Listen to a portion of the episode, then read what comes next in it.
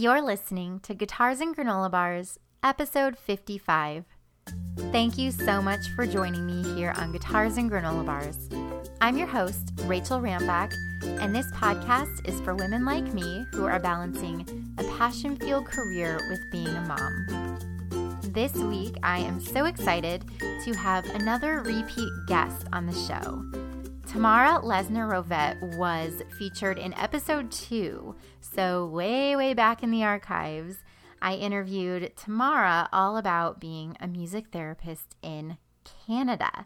So, it was really fun to learn about the differences between practicing in the United States versus Canada. But today, we're focusing more on Tamara's role as a mom. So, she has a really unique perspective to share and I won't tell you too much about the interview. Instead, we will just go ahead and jump in. All right, so we have Tamara with us once again, and I am so excited because Tamara, you were my second guest on the podcast, like way, way, way back. And I can't wait to hear what's changed, what's happened since we last spoke. But for those of us who haven't listened to episode two of the podcast, go ahead and give us your little nutshell background. I have been a piano teacher since 1998. I have extensive experience working with children with special needs, and that is why I pursued a degree in music therapy at the University of Windsor, which I got in 2008 um, in 2009, I received my music therapist accredited status, and for those of you who are not familiar with the Canadian equivalent, that is our equivalent to your MTBC. Right. Um, I've been working in private practice for about 10 years now, specializing in adaptive lessons for children and adolescents with special needs, as well as music therapy sessions. My team has greatly expanded, and most recently, I received my neurologic music therapy training and and I am now a registered psychotherapist in accordance with the College of Registered Psychotherapists in Ontario. Yay! Awesome. Yay. Celebration, happy dance. and what I told Tamara is that I really just want um, her to guide this conversation because she has a really unique perspective as a music therapist and as a mom. So, where should we jump in? Um, Mason is now three and a half going into his second year of nursery school, which I can't believe. Um, it's been it's been a real ride this past year. He is such a phenomenal child. He's so bright and inquisitive and adorable and loving and cuddly, and he's just the best little guy. Um, but he does have um, an expressive language speech delay and that has spurned a lot of stuff in terms of me playing a dual role of a music therapist who works with po- this population as well as being a mom. It's a very challenging role. Yeah, and I can imagine that the lines get really blurred. Um, how have you how have you dealt with that? It's a, it's a hard one. I, I really have to mentally remind myself um, when you know is the time to be mom? When is the time to use my training to my advantage? Mm-hmm. and there are definitely advantages and disadvantages to both. I, I guess i can start with the advantages. Um, the definite advantage is, is that as a pediatric music therapist who has established herself i have the access to the top therapist at the tip of my fingers. Right.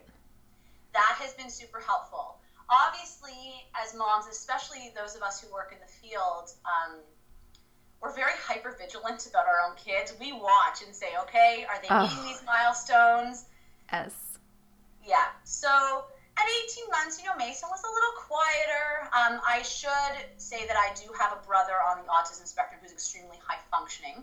Um, but Mason was just a little quieter. I have no question, and even when he was that little, no question at all that receptively he understood everything. But, you know, me being me said, okay, you know, let's call in the speech therapist that, you know, worked with my brother and I've known since I was five to come in and just do an assessment on him. Let's just see where things are and where we move forward from here. So he's been getting therapy since he was 18 months old. Early intervention is absolutely key.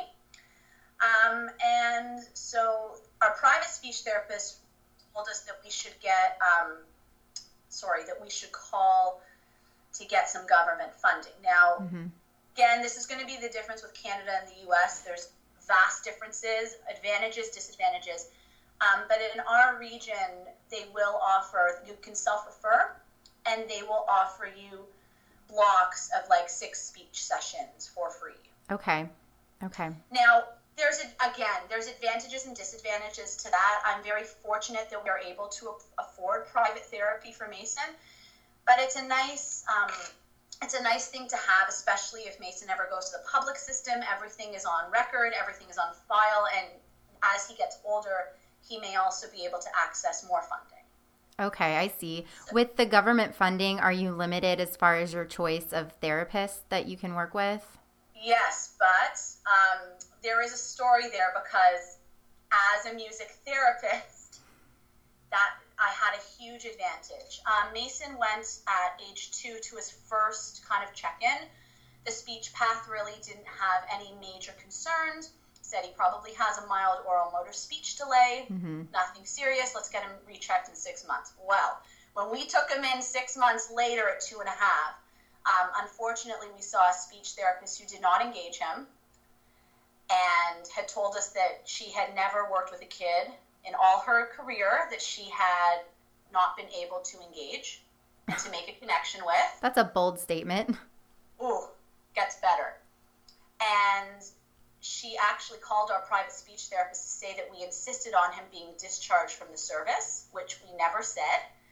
You know, the speech path in this case is the expert. We trusted her judgment. All I said is, I trust your judgment. If you feel that he can benefit, please, you know, I'll take the block of speech sessions. If not, you know, he's still getting private. Well, fortunately, in my position, I had a little bit of pull, and I called her superiors. They know who I am because early intervention services does refer to me. Right. And I said, This is completely unacceptable.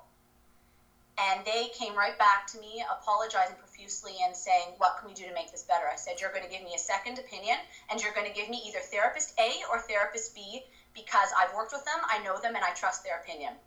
I got Wow. therapist B. Good for you. Way to advocate for your son.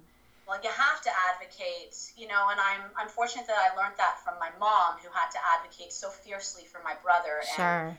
he's so he's so amazing and I don't think he would be where he is today without all that hard work and my mom being there. I'm a mama bear. I'm going to fight for my kid. So now he's actually just finishing a block this month. He got he had a block in January and a block in June. I will jump back. Um, that in January um, he had a block of speech sessions through York region, which is our region, and um, the speech path had gone to visit him at his preschool. Of course, she goes on the day that he's recovering from the flu. He's not quite himself, and so she comes to me and says, I think he needs a developmental assessment. I'm fine with that because the truth of the matter is, I do suspect that he's gifted. And at age four, I would have sent him to a developmental psychologist to get that testing done. anyways. Anyway, right. So it's a it's such a hard thing because there's a part of me that knows you know let let's go ahead with it, but there's that mom part of you that's like you know this is my son. Yes, yes. Well, and I think that's part of the problem, especially with a first child, because you you haven't been in that position as a mom. You don't want to think that there is something that's holding your son back or your child back. Um, so, was there any like was there something specific that led you to um, get him tested when you did? Well, he hasn't had his developmental assessment yet because again that's free. Right. So the disadvantage of this is there are wait lists, which is Mhm. why I wasn't going to sit back and just wait. I am paying out of pocket for private therapies for him. Yeah. Um, I should also mention that I've had him assessed by one of my music therapy colleagues twice. Oh, loves it. interesting. Okay. He loves it. I would not ever do that myself. I have to physically remove myself from the room when that's happening. Oh yeah, yeah. Big time. Yeah, and I've I know several music therapists that have their children in music therapy and I I know for myself I couldn't be in the same room just because it just is a natural reaction to want to jump in. I know that even attending music classes as the mom as opposed to as the therapist, it's just a really fine line, which is why I prefer for my mom to take my son to music class. Yes, and so that's why, you know, I have one of my very trusted and dear colleagues who has worked with him a couple times. Um, so jumping back to when the speech therapist said he should have a developmental assessment, then his private speech therapist came in after speaking to the, our government funded speech therapist. And I remember this so clearly because I was at the hairdresser getting my hair done, and it was the only time that I had to talk to the speech path. And I'm getting my hair washed, and the speech, our private speech path said that, you know, she thinks we should go ahead with a developmental assessment. And I just started bawling. Uh. I'm getting my hair done. Now, thankfully, the hairdressers have known me since I was seven, but I'm sitting in the chair, you know, trying not to make a scene because there's other people around, and I'm just like the tears are pouring down. Like, what are we going to do about Mason? How are we going to help him? Um, it's very humbling because as as a pediatric music therapist, as you know, Rachel, we deal with this all the time. Yeah. You know, working with parents who are in denial or working with parents who yeah. want to do everything, working with the parents who just want what's best for their kids. But when you feel it yourself, it gives you a whole other perspective. Was it one of those things where deep down you kind of knew or you suspected and you just really didn't want to to bring that suspicion to light or did it really take you by surprise? I think that there was a part of me deep down that knows that there are some things that he needs to work on. Um, I think part of me wasn't expecting that to come up. Mm-hmm. But I think part of me in my gut knows just from the work I do and knowing my son. And it's, it's very hard. It's very, very hard. And even in his speech sessions now, his private speech therapist and I consult, and we refer clients to one another. And the private, uh, the government funded one too. And you know, it's just such a dual role because I sit in there and I know what they're doing, I know what they're prompting, and I have to play mom. Yeah. And then it's funny enough at the end of the session, oh, you know, I've got another client for you that would like music therapy. Can I pass on your email? Sure. So thankfully, Mason is at an absolutely spectacular preschool. These teachers have gone above and beyond. His non core teachers have even stepped in and gotten involved. Um, Mason's preschool director has met with my husband and I at the drop of a hat, has answered any phone calls with any concerns, any questions. They love him for who he is. They see his strengths, they see his needs, and they truly go above and beyond to make sure that my son is happy. That's wonderful. That makes all the difference. But at the end of the day, that is what's most important. All we want all my husband and I want is for Mason to be happy and for him to be confident and to thrive and to be the best guy he can be. Right, right. Have you seen definite changes in his behavior and his abilities and his skills as a result of these therapies? Yes, I mean, he's still got a way to go. Unfortunately, with the language delay also comes a social delay, so he does have trouble processing. He does have trouble sometimes relating to some of the other kids, and I don't know. I believe that's more that he sometimes gets anxious because he knows his language isn't up to the level of the other kids, and he kind of shuts down. But academically, he's like he should be in kindergarten right now. There was actually talk of moving him a year ahead to JK. Wow. Is it the social component that's that's holding it back? It's the language and the social. The language okay. and social are hand in hand. Sure, sure. But academically, he's for sure hyperlexic. There's absolutely no question about that. He knows all his letters, numbers, colors, shapes. I went into his preschool on the first day and saw they were going to test him on circle, square. I'm like, no, oh, no. my kid's into like rhombuses and hexagon and putting together a hundred piece puzzles. Wow. He's really into geography and putting together world maps. He actually a couple weeks ago cried leaving my mom's house because he couldn't, he didn't have a chance to put in the Central Republic of Congo and Angola. Oh, well. This made him very upset. That's so hard when there, you know, are certain domains that are so far advanced, but then there are others that need you need to catch up on with with peers. Um, do you find yourself because I'm putting myself in your shoes right now, and I can just see myself like at home working on these specific skills and kind of like crossing that line that you really, you know, as a mom shouldn't be crossing, but it's almost inevitable that you do it just even subconsciously. Do you find that happening at all? Absolutely, because I'm trained as a music therapist. That's part of who I am. Right. I'm a mom. Yeah. And that's part of who I am too. It's very, it's challenging, but again, it has a lot of advantages. It has a lot of disadvantages, and I think, you know, you just have to do what you have to do. And he's he's doing well. Um, we just actually had a meeting with his early interventionist. Again, that is publicly funded Mm-hmm. At the school, and we were fortunate enough, even during the summer, to get one his one of his core teachers into the school to have a meeting with the early interventionist, who's just going to come in like once a month or so, just to make sure that he's doing okay. But even she was floored. She took a look at everyone around the table and said, "My goodness, like all the strategies I would give you, you're already implementing." Wow. Which speaks volumes about the school. And thankfully, he is able to stay there until senior kindergarten. That is amazing. That's Yeah. that's pretty atypical really because for most kids, you know, you're in preschool and then you leave the preschool and go on to kindergarten where really there's no transference of what was happening before to what's going to be happening now.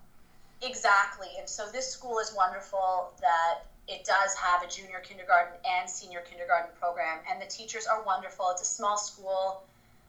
Um, I already know them as a matter of fact. Mhm. Again, a dual role. Um, I did all the music for their graduation concert, and I managed to swing giving them a music program in exchange for them waiving my aftercare costs.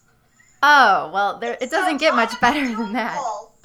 Wow. Yeah. Well, you can certainly, you know, there are things that you can work to your advantage.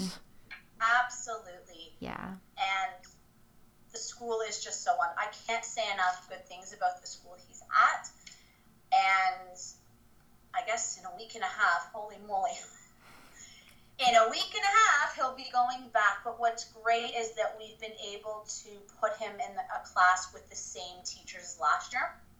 Mason tends to have trouble with routine. He needs to know what to anticipate. He needs to know. He needs to have his lists he can memorize 20 point lists of what he has to do. And it's really nice that he's going to be with the exact same teachers who can pretty much pick up from where they left off in June and move forward. Right. Yeah. That makes a huge difference. It'll also make a huge difference this year because he'll be with kids that are now going into JK. So if you think about that, these kids were a year ahead of him developmentally without a speech delay. Mm.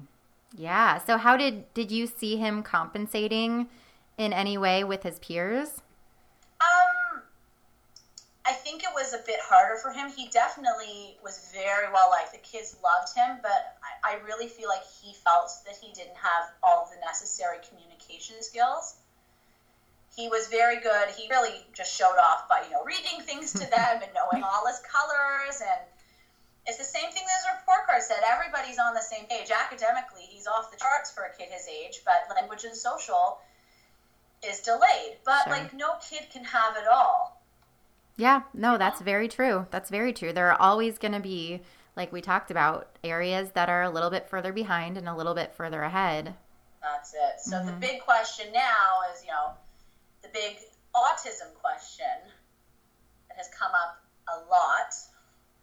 Is that something that you that you foresaw at all?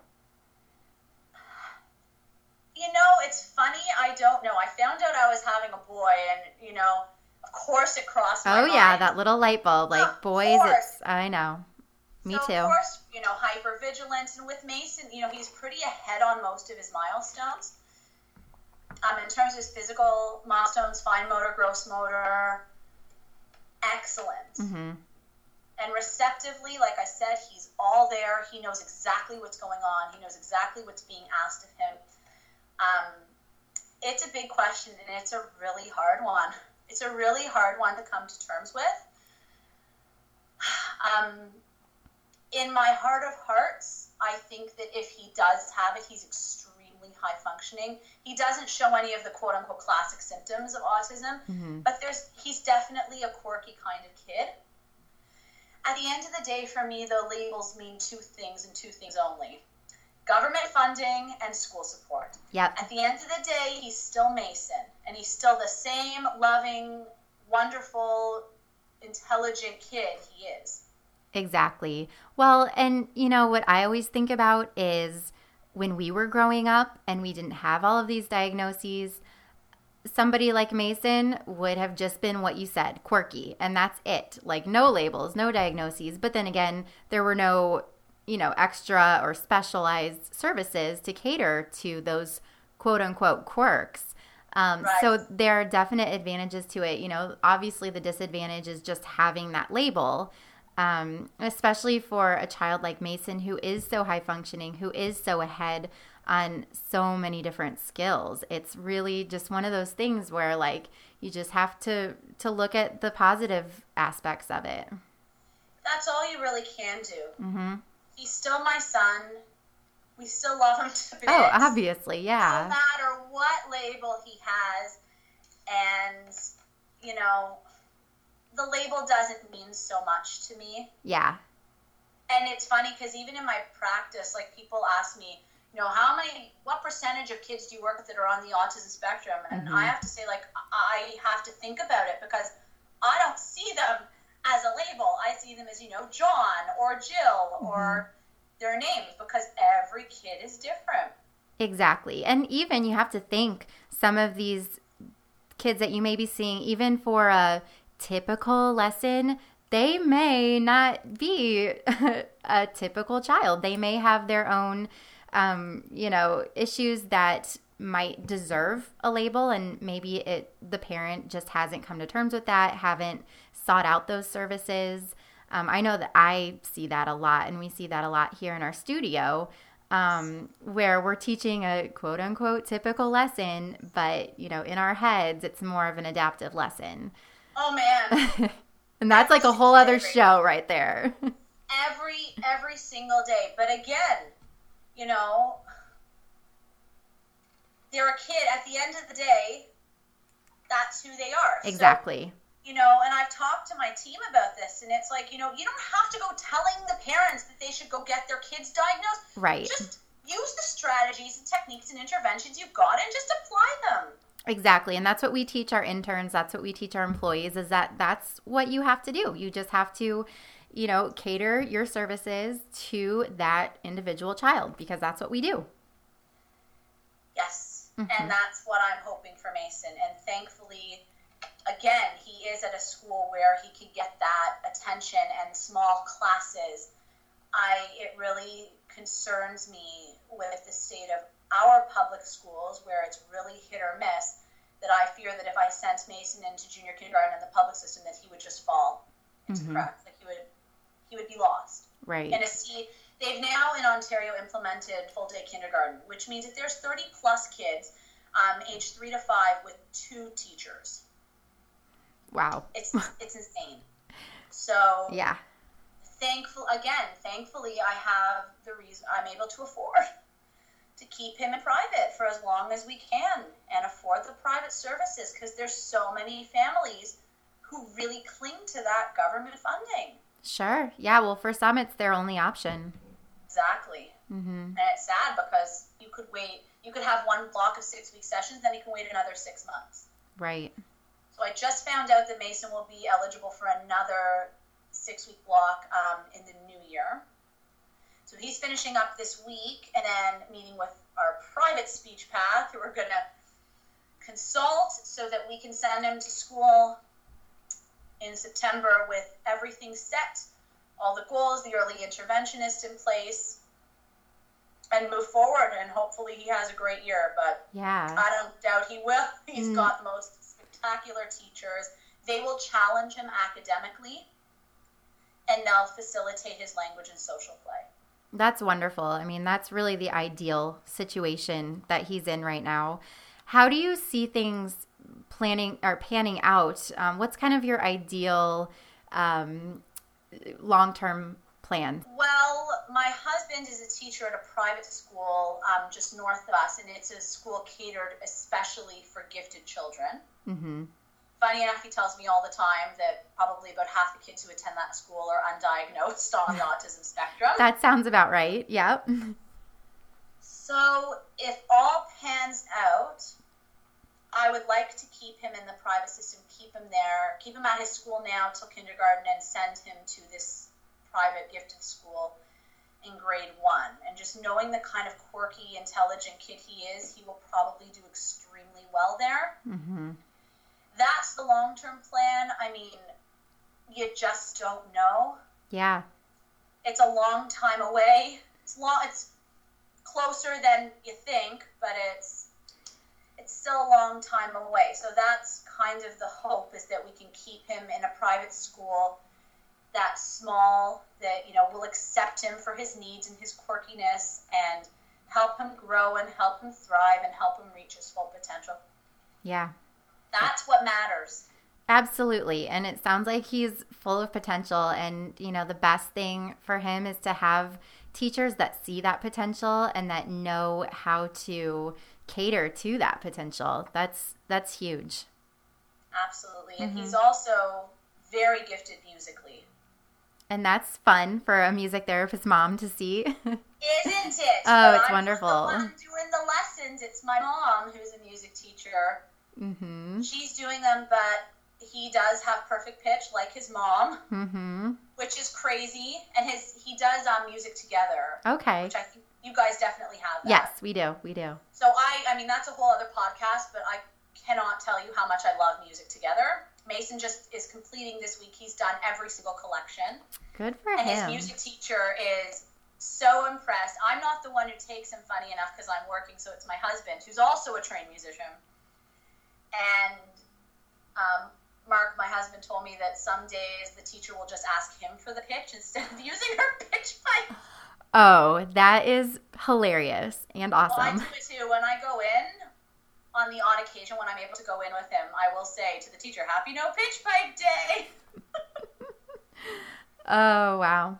What a nice little gift to have. Yeah, and he's already learning piano. He's already doing his thing. So he's just, he's a very special little guy. We have looked into something called Einstein syndrome, mm-hmm. Which is not as well known. It's essentially what Albert Einstein went through. So he spoke late, was probably would have probably been diagnosed as Asperger's. Sure, yeah. Age, but spoke late and was brilliant. But we we've done some research and it sounds exactly like Mason. Funny enough, one of the criteria is having a parent with extraordinary musical. Oh no. no kidding. So I haven't heard this term, so I'm really curious now. I'm going to have to go look it up, but this is really interesting. Einstein syndrome. Okay. It's very interesting, and we had brought it to his meeting at the school, and they just heard the seven. There's more criteria, obviously. Right. But they looked through the seven criteria, and they just said, oh my God, like this is Mason. Wow. Okay. Interesting. I'm going to have to look. Now, is that is that categorized as like a, an actual syndrome or? I'm not 100% sure. It's for sure not in the DSM. Okay, that was going to be my next question. No, it's not in the DSM. Okay. But essentially, it sounds like someone with high functioning autism. Mm-hmm. Okay, got it. Very interesting.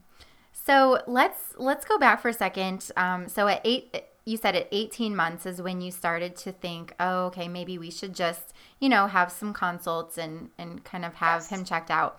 What would you suggest to a parent that maybe finds him or herself in your shoes where, you know, they don't necessarily know the signs to look for, especially with your first child? Um, what would be your advice? Go with your gut. Mm-hmm. If you suspect that some even the littlest thing might be off, you know, go to the doctor, seek out private services. I really can't speak about how it works in the United States. But for us, you know, parents can actually refer their children to get this public funded speech therapy. There's also, you know, oh, uh, occupational therapy or physiotherapy. Mason didn't need any of that. He has consulted with an occupational therapist a couple times. Mm-hmm. Again, it's more the language and social components because academic, he's off the charts. Right, right. And seriously, I don't just say that because I'm his mom, but it's it's a little insane the things he can do. All right, so I think you've given us a lot of good things to think about, um, and I really appreciate you sharing your story because I know it's it it's not always easy, especially to to admit that maybe there are some things that that you do need to seek out help for with your own children. Um, and so I appreciate you sharing your experiences. Are there any resources or tools or things even that you're using as a music therapist that you would recommend to other music therapists or just parents in general. And i know that we have that um, country difference that little country difference that um, can sometimes get in the way. But um, i'd love to hear what what you recommend. I would start off by saying that google is not your friend. Google is fear mongering Yes. Consult your pediatrician or your physician or whoever is taking care of your child. Definitely do your research. Definitely explore every and any therapy out there because as moms, you want to do everything and anything that you think would help your child. Yeah, I think that advice is so spot on. And I just love what you said about going with your gut because sometimes, and you even said deep down, you kind of had that feeling, and it's one of those things we we don't always want to admit it, and we need to because that's early intervention is. You always hear early intervention is key, and it's so true. Absolutely, and thankfully for me too, as I mentioned before, you know, my mom has experience advocating and dealing with this with my brother. It's very comforting to have the family support as well who get my kid, who accept him for who he is, and who also have their fair share of input in therapy sessions. So it definitely helps. Thankfully, I've gotten that from her, and so I'm able to absolutely fight for my child. Yeah. Thankfully, except for that one incident, you know, I'm not fighting his school. His school is spectacular. I just had one incident, but in the end, we got what we needed for Mason. So yeah, that's great. Yeah, th- yeah, you definitely have one of the success stories, and I think it helps to hear that that you can get the services that you need for your children, and they can have an amazing, successful experience. That's wonderful. Well, thank you so much for coming back on the podcast. And I definitely encourage you, if you didn't hear Tamara's first episode, go back into the archives. It's episode two. And um, it's been wonderful to catch up with you. Thank you so much. Oh, thank you so much for having me. It's been fantastic. Thank you so much for listening to another episode of the Guitars and Granola Bars podcast. You can continue the conversation in the comments of the show notes page over at guitarsandgranolabars.com or email me directly, rachel at listenlearnmusic.com. You can also find me on Twitter and Instagram I'm at Rachel Rambach. And last but not least, please consider rating and reviewing the show on iTunes if you liked what you heard. The Guitars and Granola Bars podcast is brought to you by Listen and Learn Plus, a premium site for music therapists, music educators, parents, and anyone else who wants to give their clients, students, and children a rich musical experience. Gain instant access to a vast collection of over 200 songs, videos, tutorials, and resources from Listen and Learn Music. Learn more by visiting listenlearnmusic.com slash join.